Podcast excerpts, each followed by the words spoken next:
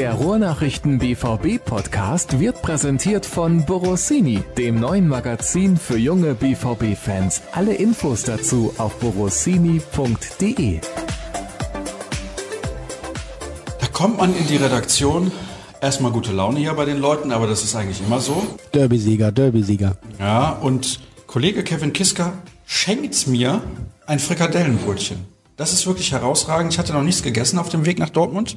Im Auto sitzen und essen ist eigentlich eh scheiße. Und dann komme ich hier rein und dachte, Mensch, wie blöd. Jetzt dann noch ungefähr eine Stunde Podcast und ich habe halt, wie gesagt, noch nichts gegessen. Und Kevin Kiska kommt zu meiner Rettung. Hatte ich Kevin Kiska auch schon mal gerettet? Diverse Male. Ist ja unser Regisseur quasi, unser Kamerakind etc. Ja, und äh, ohne den wäre ich schon ein paar Mal äh, blöd aufgeschlagen und hätte blöd ausgesehen. Von daher rettet er mich vor allem, wenn es irgendwie äh, bei Live-Sendungen geht und Videos etc. Ansonsten hat er auch eine gut gefüllte Süßigkeiten-Schublade immer. Also wenn man mal einen Hungerast kriegt oder mal ein äh, bisschen äh, Kohlenhydrate braucht, da hat der Kevin immer was in der Lade. Der ist großer Freund von Keksen. Ich werde ihm demnächst eine Keksdose mitbringen, einfach aus dem Grund, weil er hat mich heute gleich doppelt gerettet. Ich habe nicht nur das Frikadellenbrötchen bekommen, sondern wir haben ja hier zwei von diesen Hardware-Geräten, um das aufzunehmen. Also ich habe mein eigenes Zuhause. Früher habe ich das immer mitgebracht. Jetzt haben wir in der Redaktion auch eins und manchmal nehmen wir ja so ja auch über Distanz auf. Aber vielleicht höre ich mich heute ein klein wenig anders an, liebe Hörer, denn ich habe ein Mikrofon in der Hand. Ich habe nämlich mein zweites Headset zu Hause vergessen. Eins haben wir hier in der Redaktion und ich habe mich schon gewundert, warum habe ich so wenig Klamotten dabei? Das ist eigentlich für mich sehr unüblich. Normalerweise kann ich immer direkt ein Umzugsunternehmen beauftragen, meine Sachen zu tragen. Aber Kevin hatte das passende Kabel und noch ein Mikro, aber nur zur Info, falls ich mich ein klein wenig anders anhöre als sonst bitte ich das zu entschuldigen. Also der Kollege Staat ist jetzt versorgt mit Essen und mit einem Mikrofon und äh, kann hier durchstarten, durchstarten quasi. So, weiter geht's, Jürgen. Und herzlich willkommen natürlich auch, liebe Hörer. Schön, dass ihr mit dabei seid. Wir sprechen ganz ausführlich über das Derby, denn da spricht man als Borussia aktuell extrem gerne drüber. Wir sprechen über das, was nach dem Derby passiert ist. Wir beantworten viele Hörerfragen. Wir sprechen über Sven Mislintatz, denn darüber haben wir zuletzt exklusiv berichtet, dass er ein Top-Kandidat ist, um in Dortmund wieder aufzuschlagen. Da gehen wir dann gleich ins Detail. Und wir gucken natürlich auch ein klein wenig voraus. Bielefeld, ja, das wollen wir nicht unterschlagen. Ja, ich glaube, das könnte den Spielern auch ein bisschen so gehen, weil sie wissen, nächste Woche Dienstag DFB-Pokalviertelfinale gegen eine angeschlagene Mannschaft von Borussia Mönchengladbach und ja, Bielefeld schlagen wir eh so, aber auch da sprechen wir später drüber. Wir fangen natürlich an mit dem Derby-Sieg. Du warst im Stadion und warst wahrscheinlich auch traurig, dass bei so einem Spiel dann keine Zuschauer mit dabei gewesen sind, insbesondere weil man schon das Gefühl hatte, es könnte das letzte Derby für längere Zeit gewesen sein. Ja, traurig bis deprimierend sogar. Ich habe jetzt die letzten drei Derbys, glaube ich, im Stadion gesehen, jeweils ohne Fans. Das ist schon, oder einmal waren ein paar Fans da. Es ist schon sehr, sehr bitter. Ähm, das ganze was dazu zählt an Atmosphäre, was sich sonst so, so aufbaut, Aufbau bildet in den Tagen vor dem Spiel und dann halt in diesem, in diesem Spiel, in diesen 90 Minuten so kulminiert, äh, das fehlt halt da total und äh, kann mir jeder sagen, wer will. Na klar, spielt die Bundesliga weiter, um die TV-Gelder zu kassieren und die teuren Profis zu bezahlen.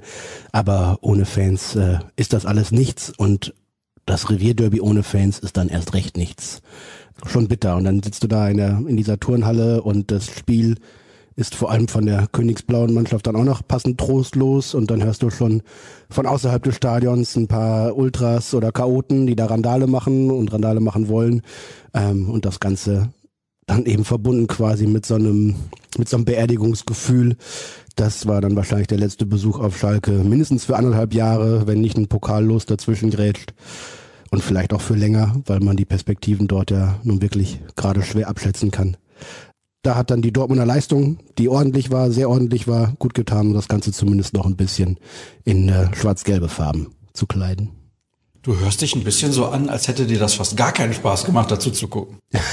naja, aus dem Hintergrund kann ich berichten, es gab extreme Technikprobleme. Das WLAN ist auch schon abgeschaltet worden auf Schalke, äh, sodass dann alle Kollegen mit äh, wenigen LAN-Steckern und Hotspot-Lösungen etc. arbeiten mussten und das war schon ein bisschen komplizierter. War so ein bisschen anstrengender und stressiger. Zum Glück war das Spiel früh entschieden und daher auch in weitgehend einseitig, sodass äh, ja, man sich zwischendurch auch um diese Klamotten kümmern konnte. Aber es, na klar, es hat schon Spaß gemacht zu gucken. Es war ja zwei, mindestens zwei richtig tolle Tore dabei und äh, eine sehr ordentliche Dortmunder Leistung, wie gesagt. Ja, aber auch wie gesagt, ohne Fans, boah, geht echt nicht.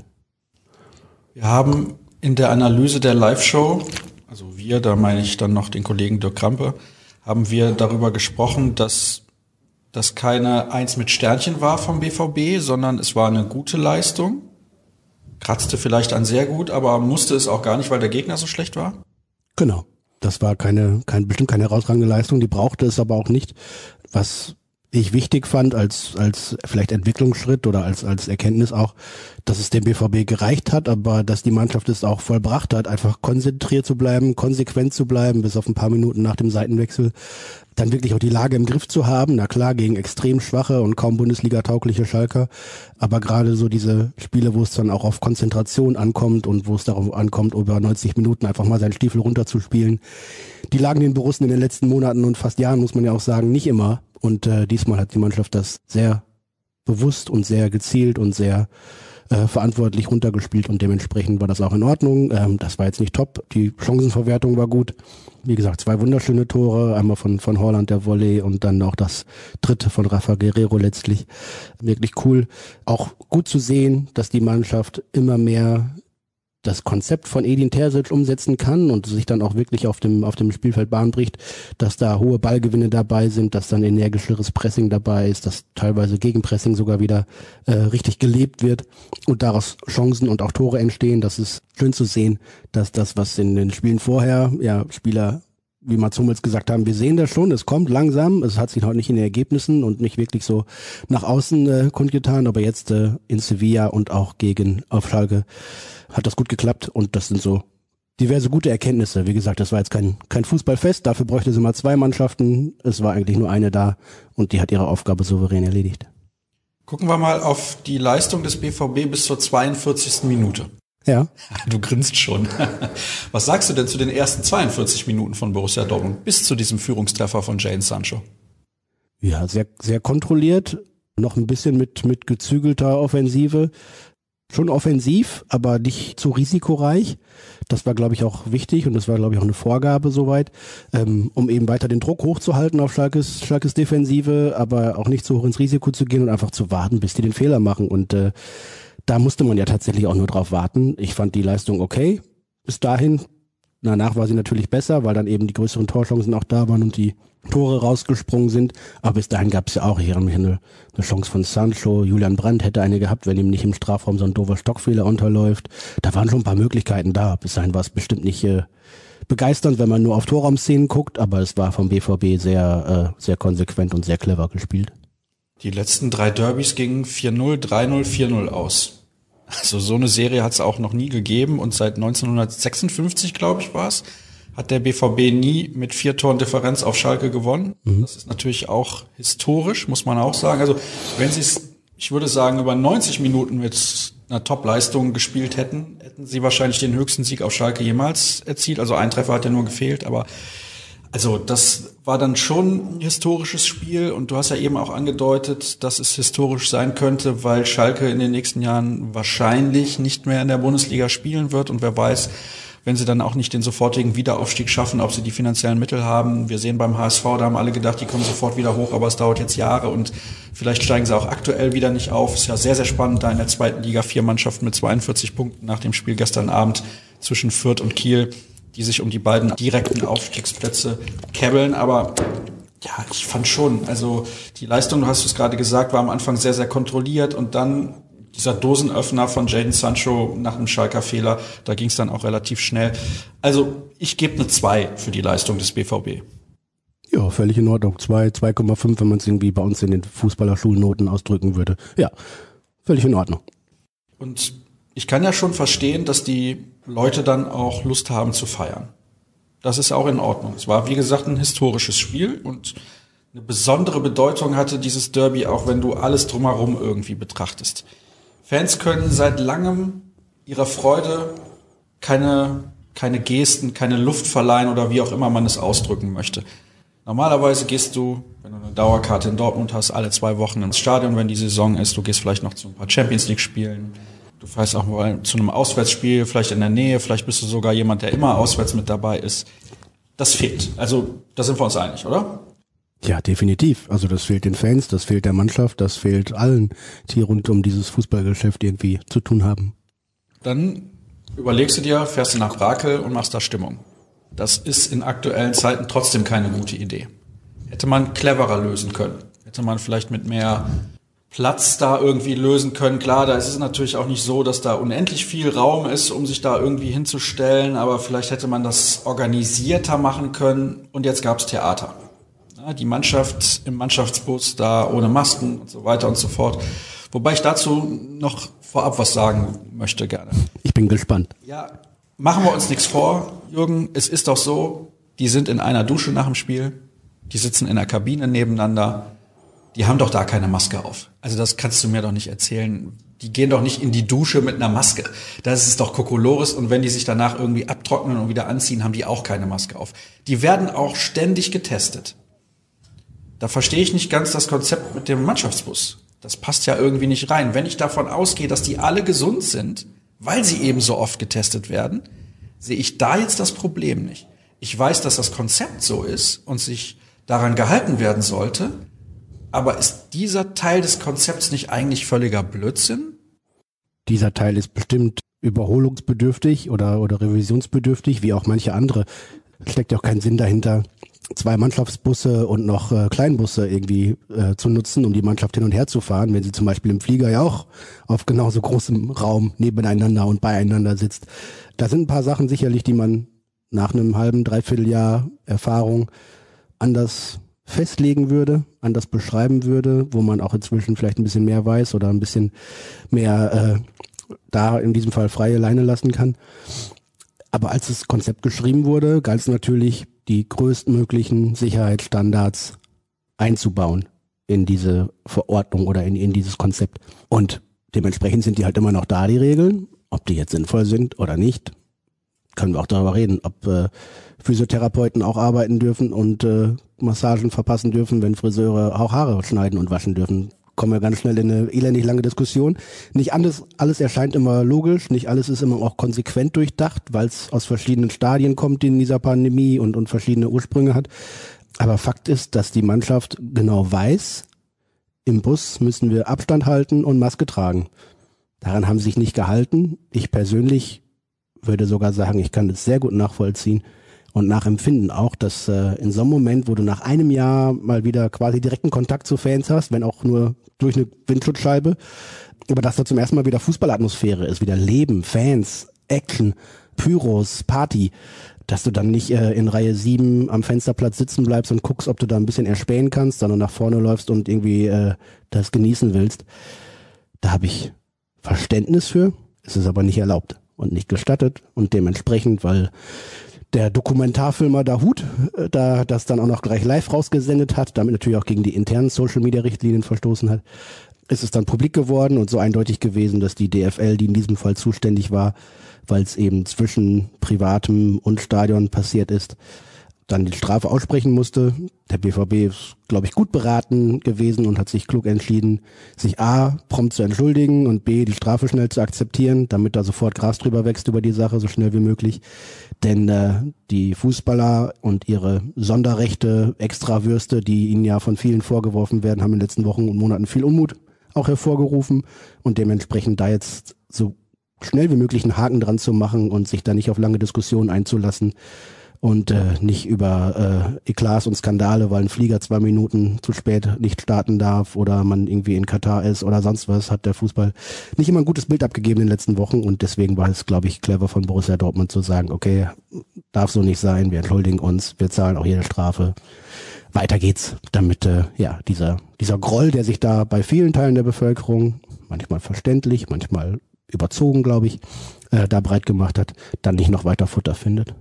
Wie bewertest du, dass da 500 Fans so grob sich versammelt haben, um da Stimmung zu machen? Hätte man da vielleicht auch ein bisschen vorausschauender denken müssen seitens des Vereins oder vielleicht auch seitens des Ordnungsamtes und der hiesigen Polizei? Mhm. Der Verein war vorbereitet darauf. Die haben ihr, ihr Ordner und Sicherheitspersonal deutlich aufgestockt, war mit mehr als einem Dutzend Leuten da. Also von daher haben die zumindest ihren Teil dazu beigetragen. Gleichzeitig ist es natürlich da aber auch eine Adi Preiselallee öffentliches Gelände. Dementsprechend ist dann der Verein nur begrenzt zuständig. Die Polizei wusste, dass es sein könnte, dass da ein Auflauf stattfinden wird. Wenn man als szenekundiger Beamter nicht ganz blöd ist, dann hätte man das aus den vergangenen Jahren sogar wissen müssen. Ähm, die waren aber auch vor Ort. Erst mit einem Einsatzwagen, dann mit mehreren wohl. Bei der Szene quasi, bei den, bei den Ultras, die äh, dann da aufgeschlagen sind, war es lange nicht klar, ob sie tatsächlich erscheinen oder nicht. Ähm, das kam dann alles relativ kurzfristig und äh, es waren ja bestimmt weit mehr als die Hälfte der Leute dort vor Ort waren Normalo-Fans, äh, quasi Passanten, sonstige Leute, die gucken wollten, ob da was los ist und sowas, so, ne, Spaziergänger, Gaffer, interessierte, neugierige, Schaulustige ähm, und natürlich viele, viele normale Fans und halt eben ein kleiner äh, Haufen von, von, von Ultras oder von aus der aktiven Szene, die dann eben auch die richtige Party quasi vor dem Bus gefeiert haben. Da hat die Polizei sich trotz aller Pyro und Verstöße gegen Corona-Schutzrichtlinien nach in Augenscheinnahme der Situation dagegen entschieden, da reinzugehen. Sie hätten, glaube ich, auch mit den paar Leutchen, die sie da vor Ort hatten und die sich sehr passiv verhalten haben, auch gar nichts ausrichten können in dem Moment.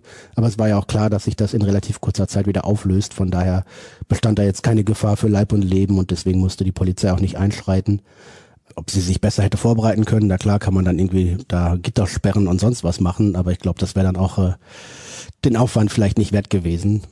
Ich würde da jetzt niemandem einen großen Vorwurf rausmachen. Wie gesagt, das Verhalten der Spieler muss man nicht gut heißen, aber ich kann es auch nachempfinden. Das Verhalten der Fans, die endlich mal wieder ein bisschen Party feiern wollten, kann ich genauso nachempfinden.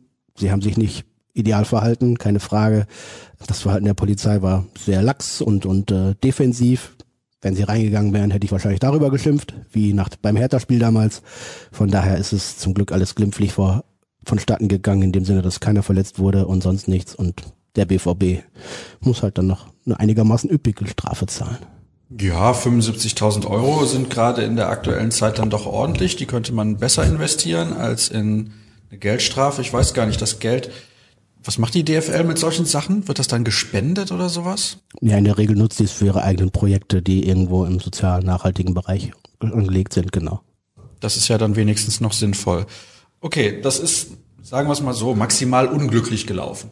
Ja, wobei, also ich war vor Ort, ja, wie bekannt ist, oder sonst sage ich es hier nochmal, und äh, ich fand es halt auch schön ich habe mich auch für die Leute gefreut, dass die endlich mal wieder ein bisschen Party und Fußball feiern können, weil wir alle erleben es und wir alle spüren das, diese ganzen Einschränkungen durch den Lockdown, die gehen den Leuten auf die Nerven, die zehren auch an den Kräften und irgendwann muss das mal raus, dass das nicht ideal gelaufen ist, ist richtig eingeordnet oder noch glimpflich eingeordnet.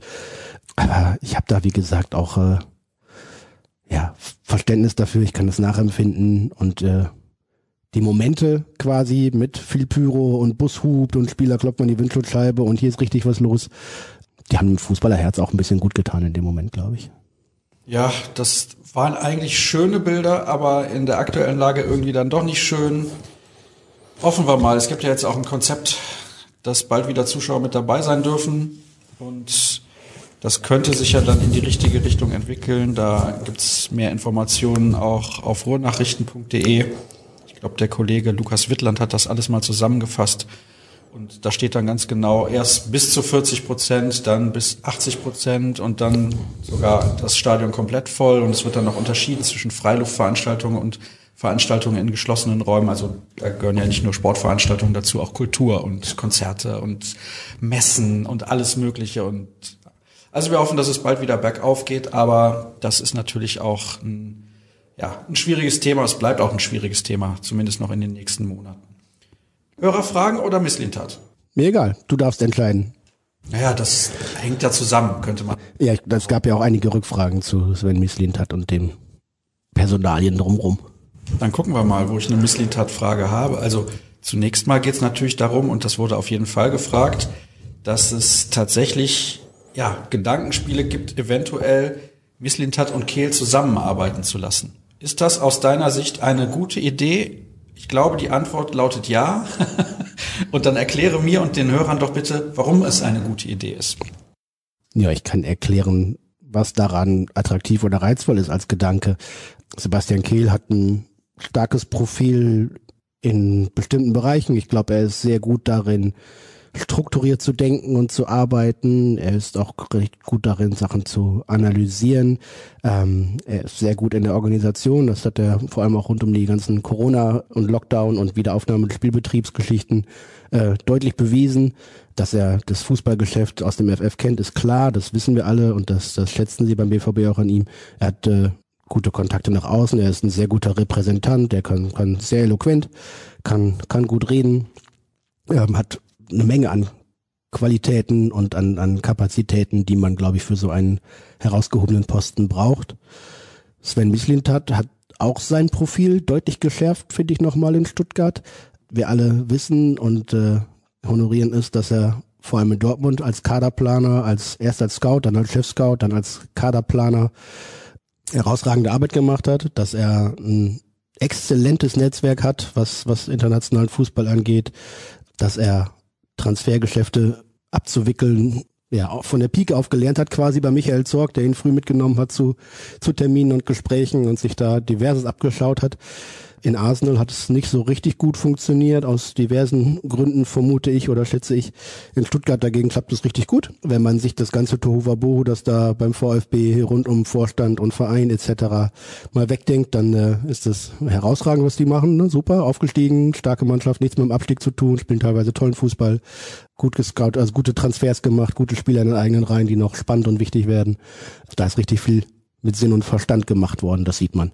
Und das trägt im Wesentlichen auch die Handschrift von Sven Mislintat. Ich erinnere mich an den Trainerwechsel zu Materazzo. Das war ja auch damals ein bisschen umstritten, ob das gerade richtig ist oder nicht und ob der der richtige ist.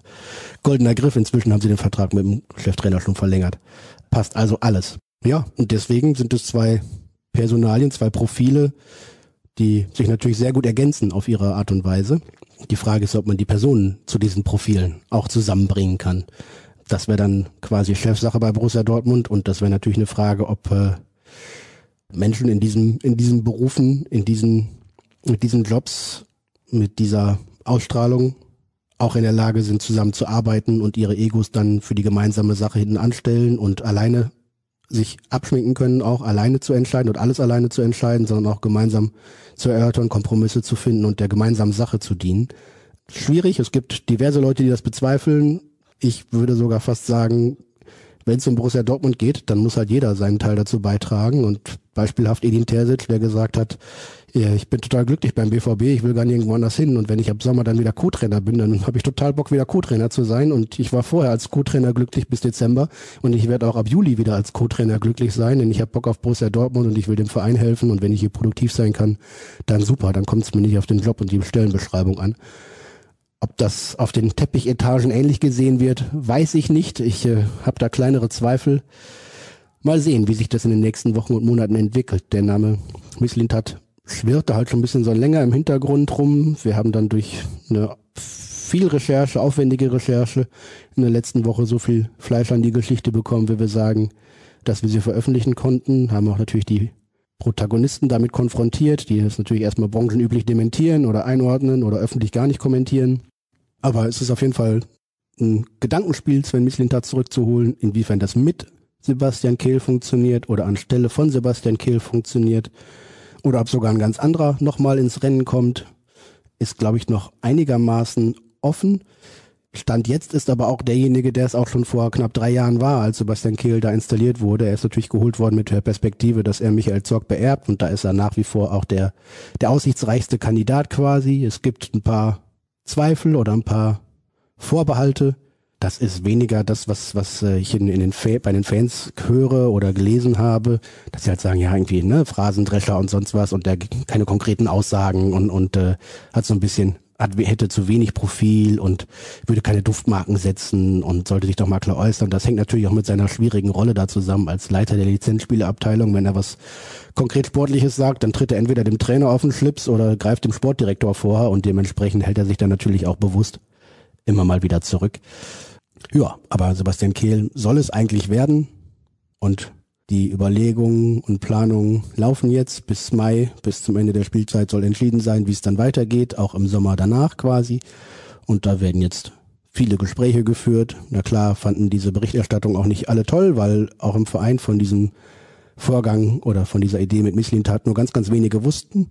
Dementsprechend hat das natürlich auch für ein großes Aufsehen gesorgt und für Diskussionsbedarf, will ich es mal nennen. Also alles gerade nicht so ganz harmonisch, aber es muss ja auch nicht harmonisch sein, denn nur mit Harmonie kommt man vielleicht auch gar nicht so viel weiter. Das war eine lange Antwort. Ich versuche das nochmal gedanklich gerade zusammenzufassen und ein paar Fragen auch zusammenzufassen. Es ist so, du hast gerade Zweifel angesprochen, die es anscheinend gibt bei Sebastian Kehl innerhalb des Vereins. Der ist jetzt dreieinhalb Jahre in diesem Amt. Wenn es nach dreieinhalb Jahren immer noch Zweifel gibt, dann kann er doch nicht der Richtige sein. Zweieinhalb, oder? Ich glaube, es sind zweieinhalb, aber gut. Ja, aber manches kann man sich ja tatsächlich auch erst im Laufe der Zeit aufbauen und erarbeiten. Ähm, dass er natürlich jetzt kein, kein 50-seitiges Adressbuch hat mit Telefonnummern von Beratern, Scouts und, und potenziellen Kandidaten, äh, liegt ja ein bisschen auch in der Natur der Sache. Und da muss man vielleicht das auch ein bisschen einordnen. Wenn du neu bist in diesem Geschäft, dann musst du da halt äh, durch Zeit und durch Netzwerke und durch Kontakte etc. viel, viel aufbauen. Michael Zorc hat das in den ersten Jahren seiner Sportmanager oder Sportdirektorentätigkeit dann später auch nicht gehabt. Ne? Also erinnere ich an die ersten Jahre, da gab es dann noch äh, Knies mit Stefan Reuter, wer denn jetzt was macht und was zu sagen hat und, und bis zum Glücksgriff mit Jürgen Klopp waren da auch Fehler drin bei Trainerverpflichtungen wie Thomas Doll oder Jürgen Röber oder sonst was. Ne? Und unter Bert van Marwijk, als auch gar keine Kohle da war und die 17-Jährigen, 16-Jährigen spielen mussten, waren auch jede Menge Transferflops dabei. Und heute sehen wir jetzt mit in den letzten zehn Jahren, was Michael Zorc geleistet hat für den Verein und, und wie viele, viele Treffer er hatte bei seinen Transfers zum Beispiel und wie gut Borussia Dortmund dasteht insgesamt als Verein, wenn man das Sportliche betrachtet. Da hat er natürlich einen Bärenanteil dran. Das kam aber auch nicht aus dem Nichts. Das hatte er auch trotz diverser deutscher Meistertitel und Champions League Sieger und Pokalsieger und was auch immer noch, hat er das auch nicht parat gehabt in den ersten Jahren. Und dementsprechend, ja, ist die Frage, kann Sebastian Kehl das alles noch aufbauen? Ich träume das von seinem, von seinem Intellekt äh, sowieso herzu, von seinem Können. Ähm, die Frage ist, ob er von der Geschäftsführung dort gesehen wird auf diesem Posten. Die Antwort lautet ja, Komma, aber, glaube ich, im Moment. Und da müssen wir sehen, wie sie sich dann entscheiden. Ist Misslintat eine realistische Option oder nur Wunschdenken einiger Nerds? Ich glaube, das hast du mit deiner ersten Antwort bereits geklärt. Und Dazu schreibt ein Hörer, ich sehe Kehl eher auf der Position von Watzke, auch weil er diesbezüglich ein Studium absolviert hat. Ich könnte mir eine Art Oliver Kahn vorstellen oder Sportvorstand und Misslintat als Sportdirektor. Wenn er verfügbar ist, würde ich seine Expertise sofort zurückholen.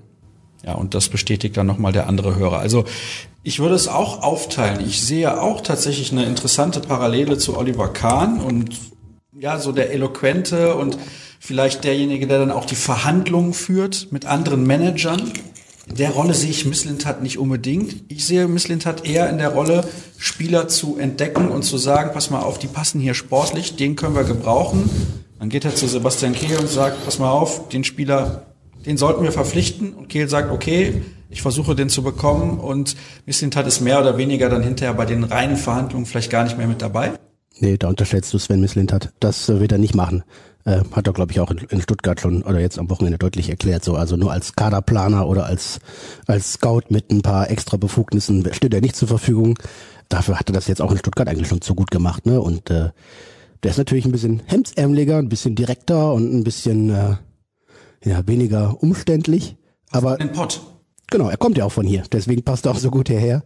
Äh, hat natürlich viele, viele Fans bei den Fans im, im Umfeld von Borussia Dortmund weil er eben auch hier ne, schwarz-gelbes Blut natürlich von Kindsbeinen mitbringt und ja, das äh, genau, dementsprechend würde ich glaube ich das verneinen oder dem äh, dem das blub, blub, blub, blub, das schneiden wir raus.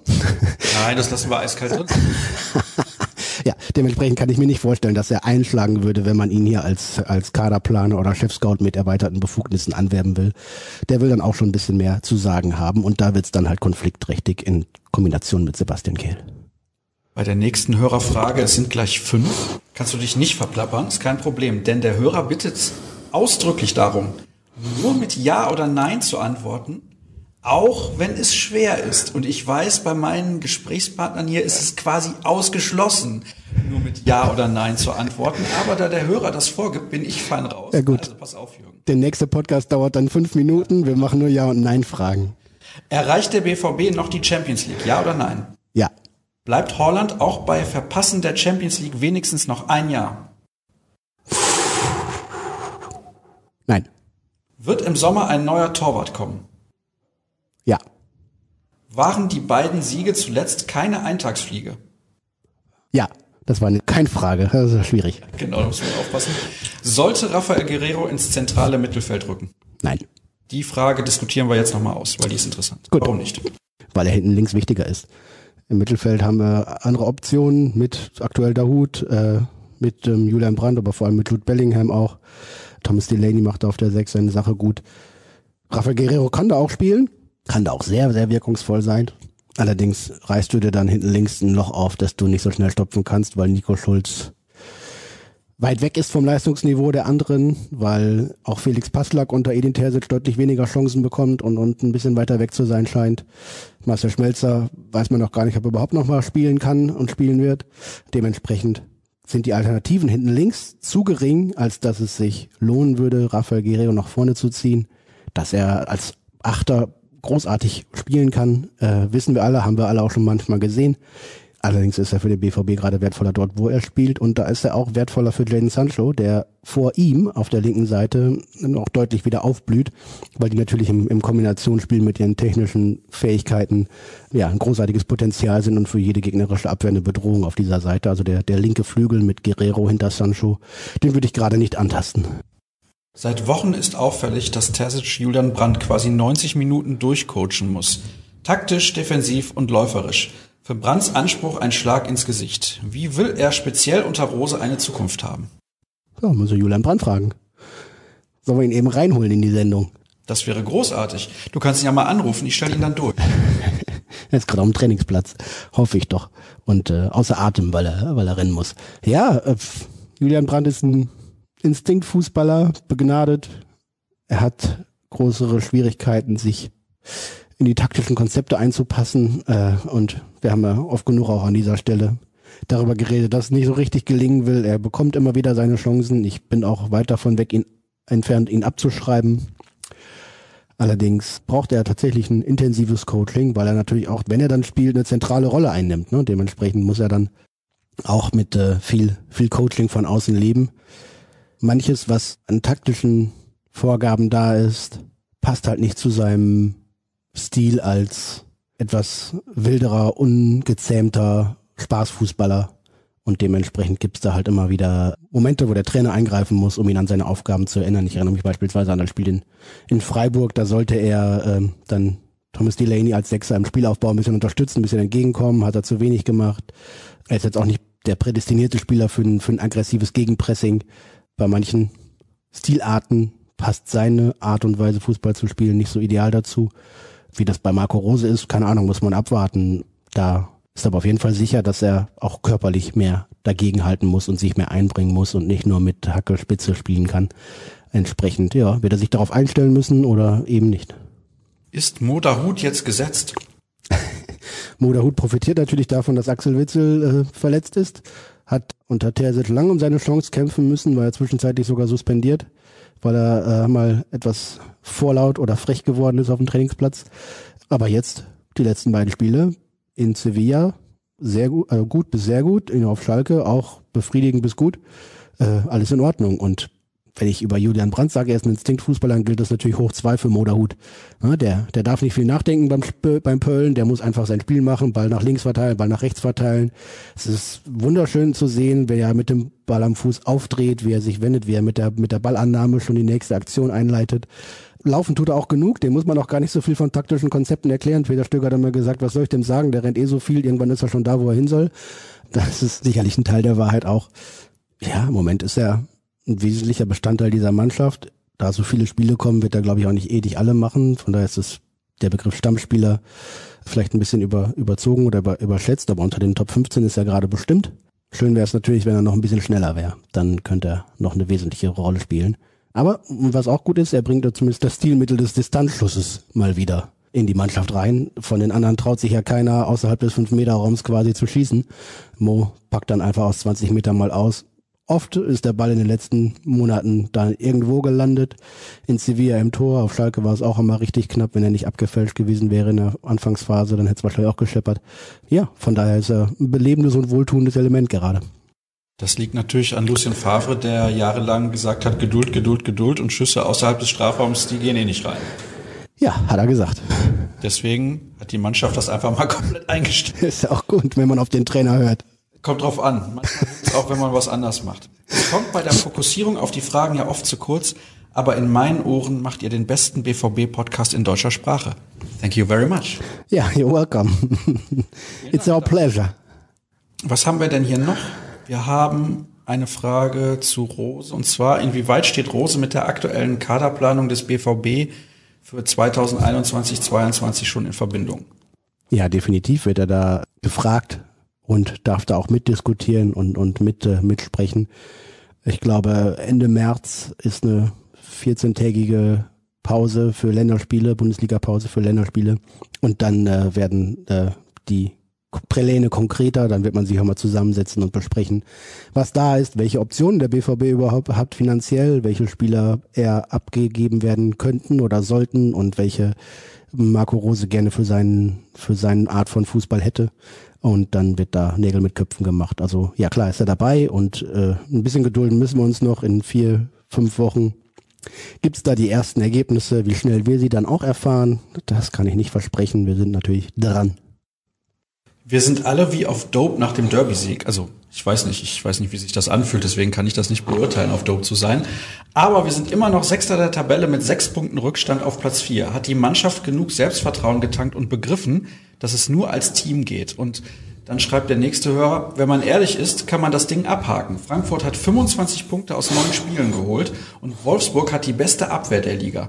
Nun stolpern wir vermutlich gegen Bielefeld und gegen die Bayern gibt's wieder die alljährliche Klatsche dann wird sogar heiß, was die Euroleague angeht. Naja, also ich bin dann schon optimistisch, dass man Bielefeld schlägt und ich bin auch optimistisch, dass man bei den Bayern was reißen kann. Ich spreche jetzt nicht von einem Sieg, aber man muss sich ja nur mal angucken, wie die Bayern momentan spielen. Sie haben in Frankfurt verloren, sie haben zu Hause gegen Bielefeld unentschieden gespielt. Also Bielefeld bei allem Respekt ist nicht so gut wie Borussia Dortmund. Nee, gegen Mainz war es auch knapp, ne? Da hatte Jan Sievert fast einen Kuh gelandet, als er da kurz mal eingesprungen ist bei den Mensern. Ja, klar sind die beiden anfällig, vor allem in der Defensive, ne? Haben sie irre viele Tore kassiert. Ich glaube, so viele wie Werder Bremen, ne? Ja, das ist äh, ja schon ein Ding, aber der BVB muss sich über Defensive bei anderen Mannschaften wenig Gedanken machen. Ja, ich mein Eindruck, mein Gefühl, das, was ich sehe, was ich einordnen kann, ist, dass die Mannschaft verstanden hat. So habe ich es auch kommentiert in der, am, am Wochenende ähm, A hat die Mannschaft deutlich verstanden, was das Derby bedeutet und ist konsequent durchgezogen. Sie haben klar verstanden, was der Trainer sehen will und sehen auch, und das schafft ja nochmal Vertrauen und, und äh, Zuversicht auch in der, der Mannschaft und im Zusammenspiel mit dem Trainer, dass das, was vorgegeben wird an, an taktischen Konzepten, funktioniert und äh, Früchte trägt. Ich glaube, Sevilla war ein richtiges Erweckungs- und Befreiungserlebnis, Schalke nochmal obendrauf. Ich glaube, ich habe das nach dem äh, Sieg gegen Wolfsburg und dem folgenden in Leipzig wahrscheinlich auch schon mal gesagt, dass jetzt alles besser wird. Diesmal glaube ich aber noch mehr dran, weil eben jetzt auch zweieinhalb Monate vergangen sind, seit Edin Terzic das übernommen hat und diese verunsicherte, zeitweise verunsicherte Mannschaft äh, jetzt aus diesem aus diesem Wackelmodus raus ist, aus diesem aus diesem Krisenmodus raus ist und dementsprechend äh, mit einer klaren Struktur, mit einer eindeutigen Vorgaben vom Trainerteam, aber auch mit dem Gefühl und mit der Überzeugung, dass das, was dann jetzt da auf dem Rasen gespielt werden soll, auch zielführend ist, kann es eigentlich äh, gar nicht mehr so schlecht werden, wie es zwischendurch mal war in den letzten Wochen. Bielefeld muss geschlagen werden. Gegen kriselnde Gladbacher ist man bestimmt kein Außenseiter und kann dann nochmal Einzug ins Halbfinale feiern. Hat auch äh, lange nicht mehr geklappt, so weit zu kommen im Pokal. Wäre also sehr schön. Und selbst bei den Bayern muss man äh, nicht in, äh, vorher die Punkte abgeben. Ich weiß, der BVB hat eine katastrophale Bilanz aus den letzten Gastspielen da in der Bundesliga. Ich kann aber auch nochmal die letzten drei Ergebnisse in den Pflichtspielen zusammenrechnen. Das war ein 2 zu 3 zu Hause, ein knappes 1 zu 3, glaube ich, im Supercup. Davor 0 zu 1 hier zu Hause. Also der BVB ist deutlich näher dran gewesen in dieser Zeit als in den Jahren zuvor, denke ich auch. Und äh, wenn die Bayern ihre eigenen Probleme nicht abstellen und jetzt ja auch noch weiterhin Personalprobleme haben, dann muss man auch in München nicht äh, die Punkte vorher schon schreiben, sondern kann sich ja vielleicht mal was zutrauen. Und überleg mal, ne, Bielefeld musst du schlagen, in Gladbach solltest du eigentlich auch gewinnen in der aktuellen Konstellation. Wenn du dann noch bei den Bayern was holst, dann gibt's noch mal richtig Schwung im Idealfall. Aber ich äh, kann auch die Hörer verstehen, die dann irgendwie pessimistisch sind nach den vergangenen Wochen und sagen, ja, gegen Bielefeld blamieren wir uns, in Bayern kriegen wir auf die Mütze. Ein bisschen positiv bleiben. Der Frühling kommt und bei Borussia Dortmund scheint dann auch mal wieder die Sonne. All das sagt Jürgen Kors vor dem Unentschieden gegen Arminia. Wir haben noch so viele Hörerfragen. Verflucht nochmal, das kann doch nicht wahr sein. Ich finde das super. Ich ja, kann ich nur nicht alle beantworten. Wie sieht es denn für die Saison 21-22 in der Innenverteidigung aus? Die Verträge von Akanji und Sagadu enden im Sommer 2022. Es gibt aktuell keine Gerüchte um mögliche Verlängerungen. Plant man auf der Position eine Neujustierung? Wie heiß sind die Kandidaten Kulibali und Milenkovic? Ja, Milenkovic in Italien gerade, ne? Kulibali, Nachwuchs von PSG, habe ich gelesen. Das Thema Innenverteidigung der Zukunft ist gerade ein großer, großer Rechercheblock quasi, weil da ja alle Namen drin hängen, die da gerade sind. Dann Axel Sagadou, großartige Fähigkeiten, toll veranlagt, äh, kann richtig starker Innenverteidiger werden, fällt aber leider fast immer aus. Jetzt ist er gerade mal wieder zurück im Training und ich, ich wünsche es ihm, weil er einfach auch ein cooler Socke, eine coole Socke ist, ein toller Kerl ist, äh, dass er jetzt einfach mal gesund bleibt. Wenn man allerdings äh, auf die Ausfallzeiten in den vergangenen zwei, drei Jahren schaut, dann äh, ist das eine sehr äh, gebremste Zuversicht eigentlich auch schon wieder. Manuel Akanji hat sich gemacht, glaube ich, finde ich, in den letzten Wochen und Monaten. Na klar hat er immer noch seinen, seinen Daily Akanji in, oft drin in den Spielen, wo er einfach mal völlig unkonzentriert den Ball zum Gegner passt oder patzt. Aber ich finde, er hat sich stabilisiert und das auf, auf gutem Niveau. Die Verträge von Akanji und Sagadu laufen 22 aus. Man müsste also entweder verlängern oder es darauf ankommen lassen, das im, in der kommenden Saison noch zu tun. Und dann kommt noch die Personalie Hummels dazu als Abwehrchef, der auch noch längere Vertrag hat, aber natürlich auch äh, jetzt äh, weit jenseits der 30 ist und dementsprechend auch nicht mehr der Abwehrchef der Zukunft sein wird. Sprich, du hast äh, drei Innenverteidiger, drei Gelernte und bei allen ist nicht ganz klar, wie es weitergeht oder wie man, wie lange man mit ihnen planen kann. Ja ist ein großes Thema, weil es eben auch einen, einen zentralen empfindlichen Bereich trifft. Die Gespräche sind schon mal angelaufen.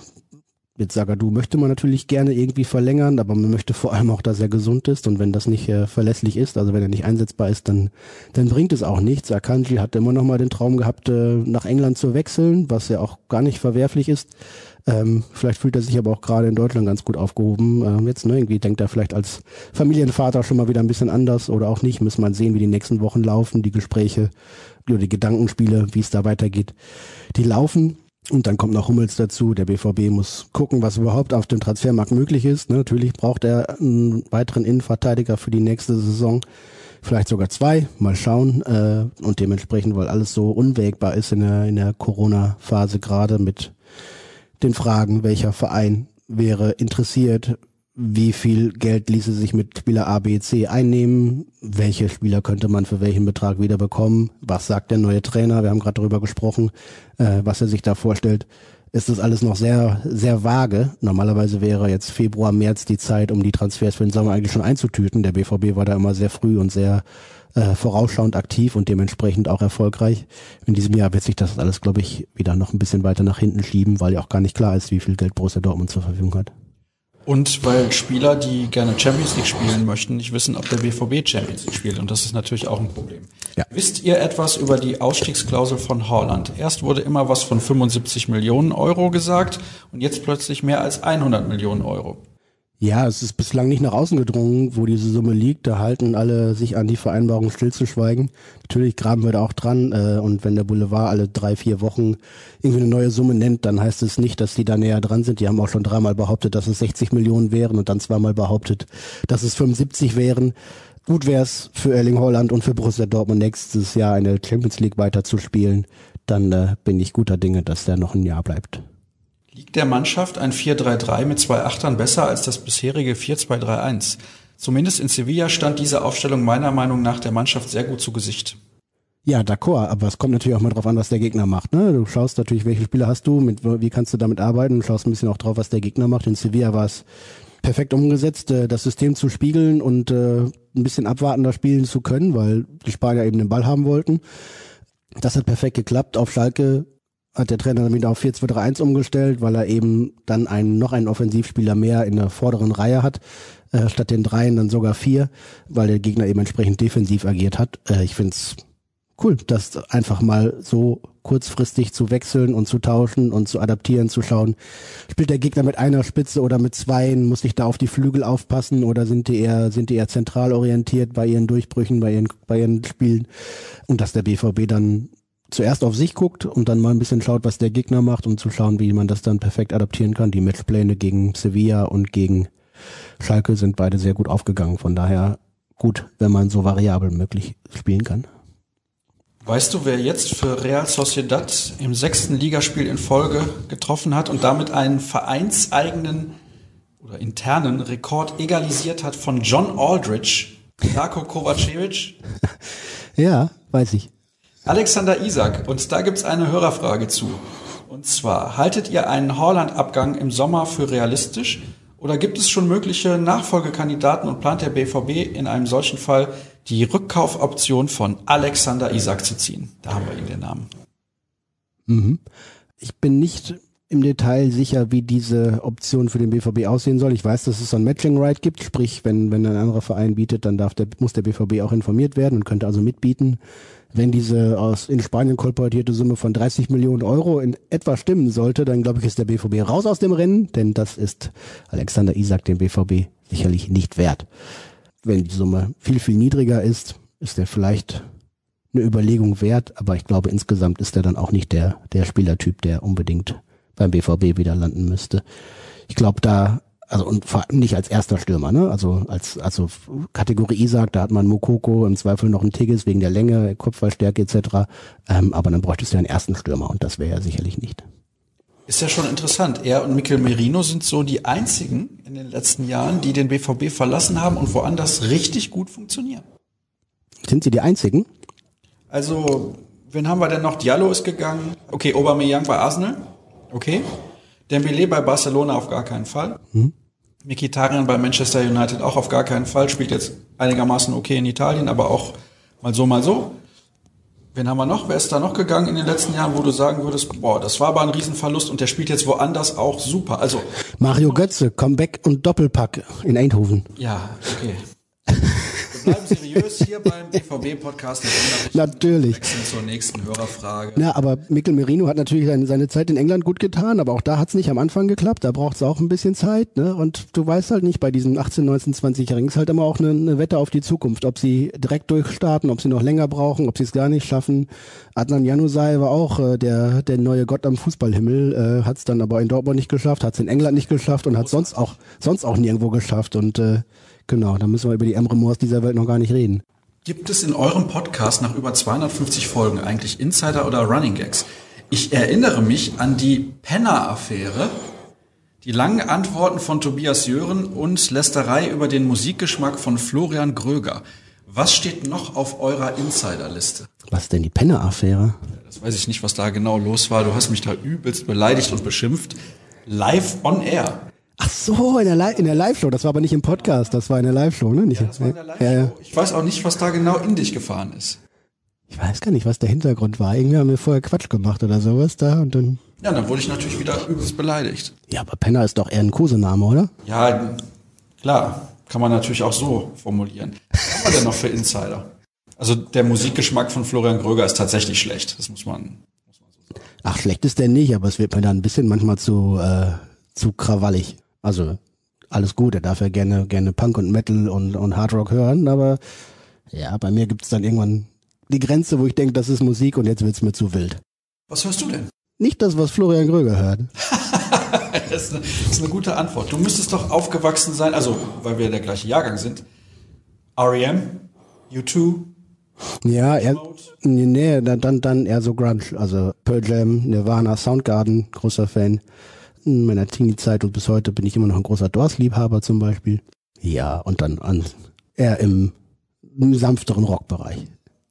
Wir werden diese Frage demnächst, glaube ich, nochmal ja, noch wieder hochtragen. Aber was haben wir denn noch sonst so für Insider? Also ich weiß die Insider, wenn du dich dabei bist, dann sagen wir immer, Mittwoch ist Podcast, Sascha ist schon vorbereitet. Ja, ich bin dann immer schon mit mittwochs mittags bin ich schon vorbereitet, wenn der dienstags aufgenommen wurde. So. ich gerade vorbereitet. Aber ich muss natürlich auch dazu sagen, dass so viele Hörer sich zuletzt aktiv beteiligen. Das habe ich ja schon zwei, dreimal gesagt. Das ist wirklich herausragend und ganz ehrlich, ich, ich weiß nicht, wir haben jetzt schon roh aufgenommen über 50 Minuten. Und wir müssen so langsam aber sicher zum Ende kommen. Du hast aber vorher gesagt, ja, wir müssen ja auch mal ein bisschen auf Gladbach gucken, Pokalspiel nächste Woche, vorher haben wir keinen Podcast mehr und wir haben noch das Spiel auch gegen Bielefeld. Da hast du eben ein bisschen was zu gesagt, deswegen nehme ich noch mal ein, zwei Hörerfragen mit rein und dann gucken wir noch mal auf das Pokalspiel, nicht auf das Spiel gegen Bielefeld.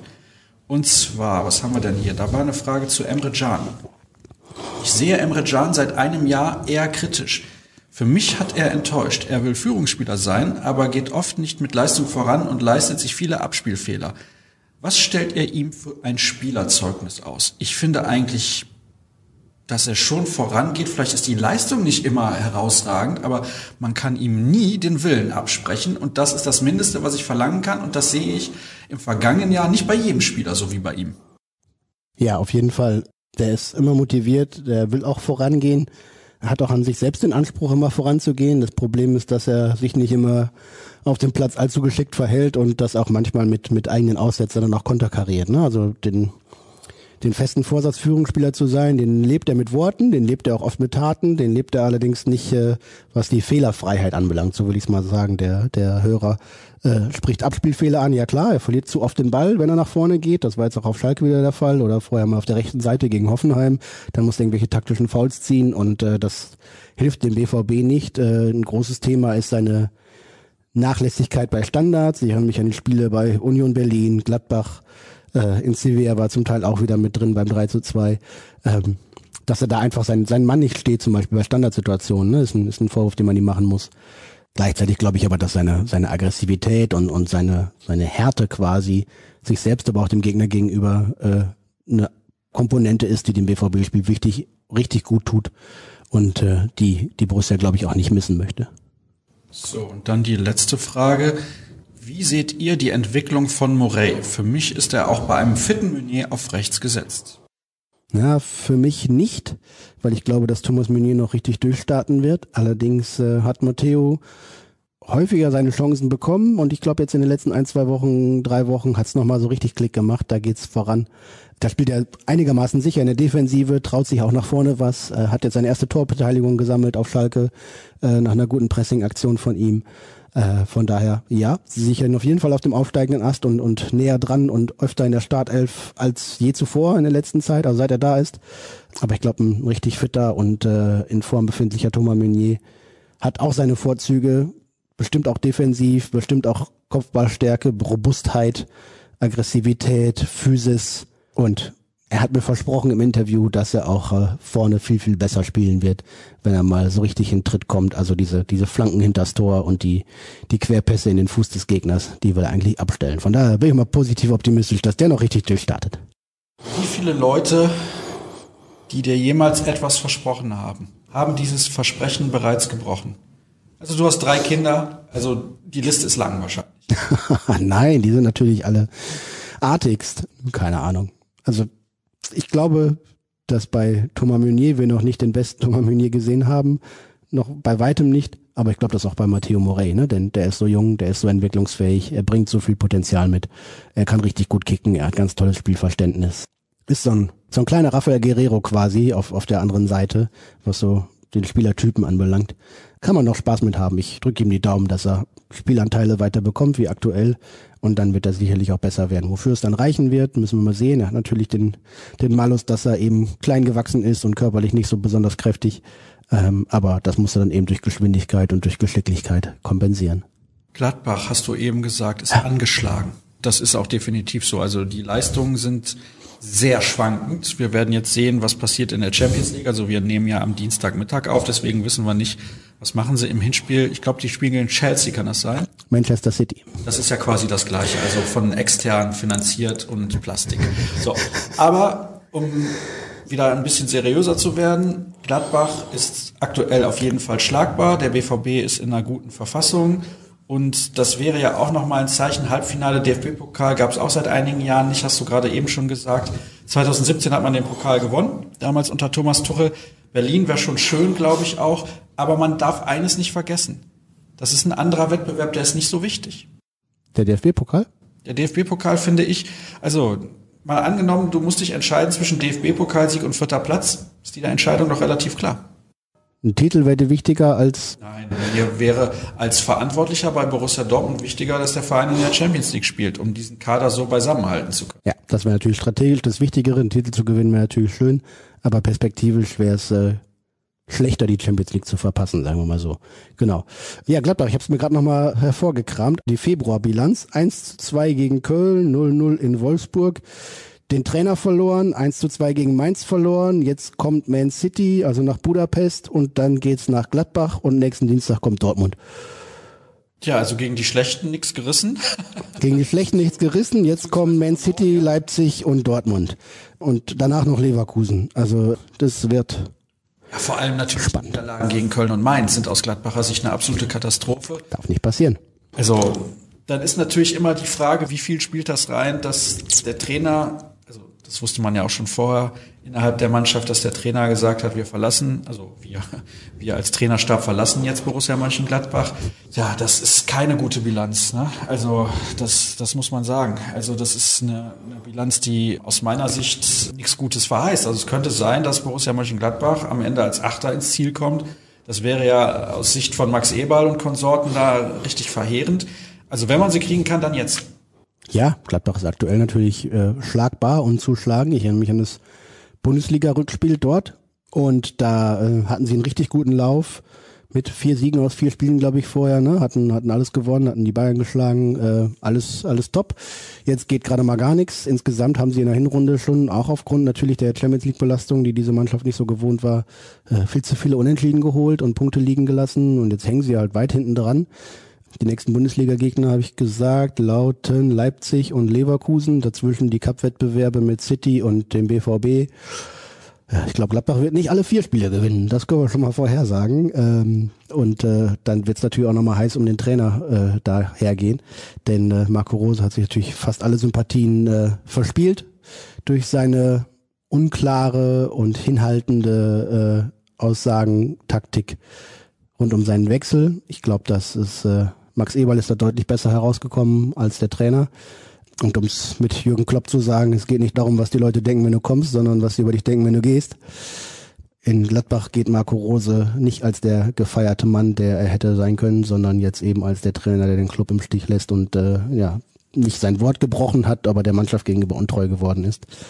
Ob man bei Trainern, und das wäre vielleicht nochmal das nächste Thema, andere Maßstäbe anlegen müsste als bei Spielern, oder auch nicht, könnte man nochmal fleißig und eifrig diskutieren. Trainer werden inzwischen gehandelt wie Spieler quasi, haben ihre Ausstiegsklauseln, für die wird auch Ablöse bezahlt. Äh, bei einem Spieler, der nach zwei Jahren geht, weil er zum nächst besseren Club gehen kann, hätte man das immer leichter akzeptiert. Beim Trainer ist es immer noch ein bisschen schwieriger, ob das gerechtfertigt ist oder nicht.